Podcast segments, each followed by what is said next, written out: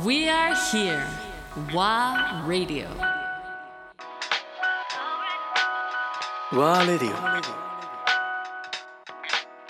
鈴木啓太アンドレア・ポンピリオ今日はあの啓太の事務所の方に来させてもらってるけどもいろんなねあのインスパイアとかインスピレーションとなる絵があったり、うんうんうん。まあ、あの作品もちはい。ょこちょこって置かれていたり、あるいは試作品もあれば、うん。ちょうど啓太の後ろにあのこの前発表された、うんうん。これはすごいよね。スピーカーシステム。システムって言っていいのかな？そうですね。サウンドシステムサウンドシステムっていうふうに呼んでますけどもこれ一枚板の、はい。な何の木なんですか、これはあのー宮間杉って言ってるんですけど、うん。あのー伊勢神宮うん。の倒木ですね。あの伊勢神宮に生えていたんですけど自然災害によって倒れてしまった木です。はいはい。それを？それをあのそのまま鳴らすっていう。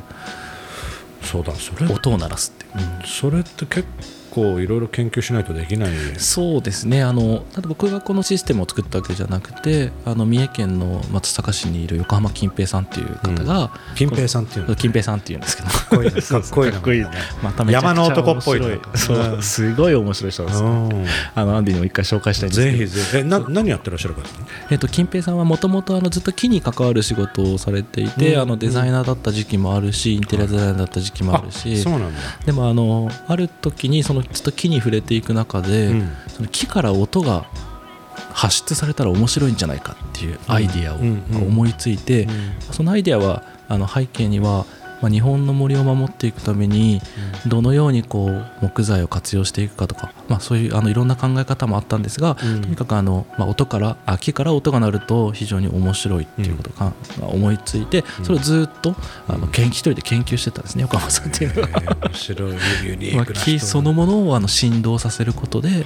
そこから音を鳴らすっていう、うん。まあ、単純にいわゆるその木をカーブアウトしてそこにスピーカーを設置するっていうことじゃなくじゃないですね、うん。もっと深いねそうですね。振動を使って音を出す。そうです、あのー木をそうですね。あの木そのものを振動させる。振動させる。振動体にしてそこから音を鳴らすっていう技術なんですね。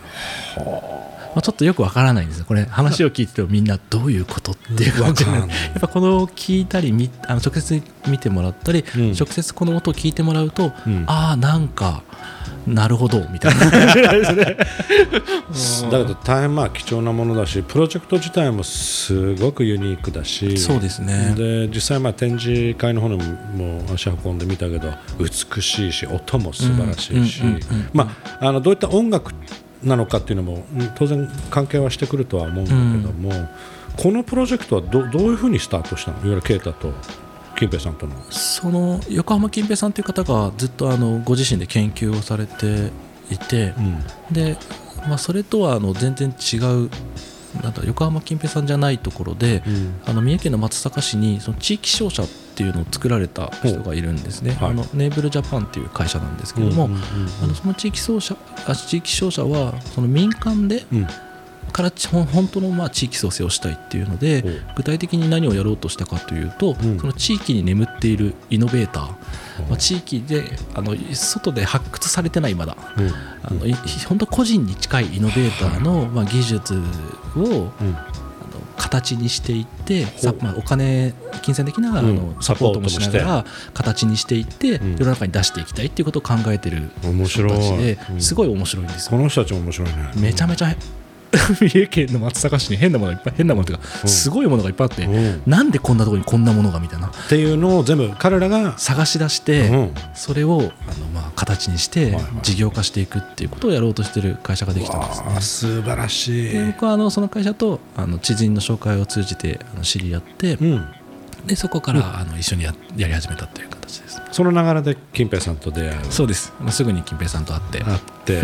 すげえと。なんだこの人はでも最初よく分かんなかったんですねやっぱり、あの1年半ぐらいは。1年半ってちょっと言い過ぎかな。1年ぐらいは、うん。金平さんが目指しているものは一体何かっていうこととか この技術はどういうあの仕組みで実現されているのかっていうのはやっぱり腑に落ちなくて、うん。うん。本当に結構初期はかなりあのなんていうんですか悩みながらやってましたね。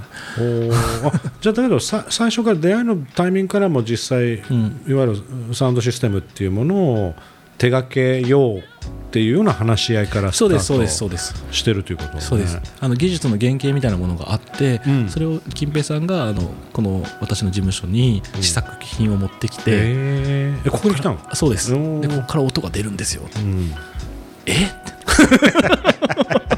どういうことですあかーみたいな、うん。もうそこから始まったんですけど。それは何を持ってきたんですか？その時。あのその時は薄くスライスをした木。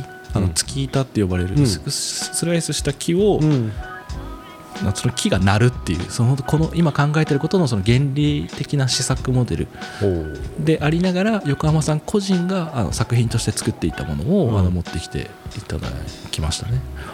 えーそれを実際まあこれをじゃあものにしようと、うん。実際にプロダクトとして作っていこうと、うん。まあ、決心して。うん。何かが芽生えたっていうことを啓太の中で。あこあこういうことねっていうシステム。あこういうシステムなのねっていうの分かった瞬間にものが動き出した。ああそうですね。しかもそれが結構コロナの、まあ、おかげっていうとあれなんですけど、うんうんパッドところも結構ありましたね。まあ、要はあの、まあすごく今年4月にやっぱ時間があったのでその今やってるプロジェクトについてもう一回向き合い直してみたんですよ。そっか時間がまた空いたし。今までは本当に忙しかったから。4月といえばだって通常はまあミラノあたりに。そうですねミラノにいる。いるタイミングでタイミングでしたね。ねまあそれもなくなってなくなって。旅もできなくなり。そう。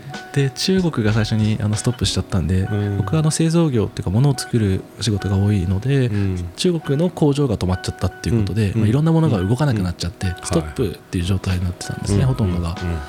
うんなので、まあ、そういう時間がある時に使って、まあ、もう一度国内のあの仕事をきちんと丁寧に見直してみようというふうにまあ思って、まあ、自分なりにいろいろと考えたりあとは横浜さんと一緒にあの森に行ったりとかしながら本当にあのいろんな話を聞く中でああなるほどとすごくあの共感をして、うんあそれはちょっとそういうことだったらあこういうデザインができるなっていうふうに、まあ、だんだんだんだん見えてきたっていう感じでしたね。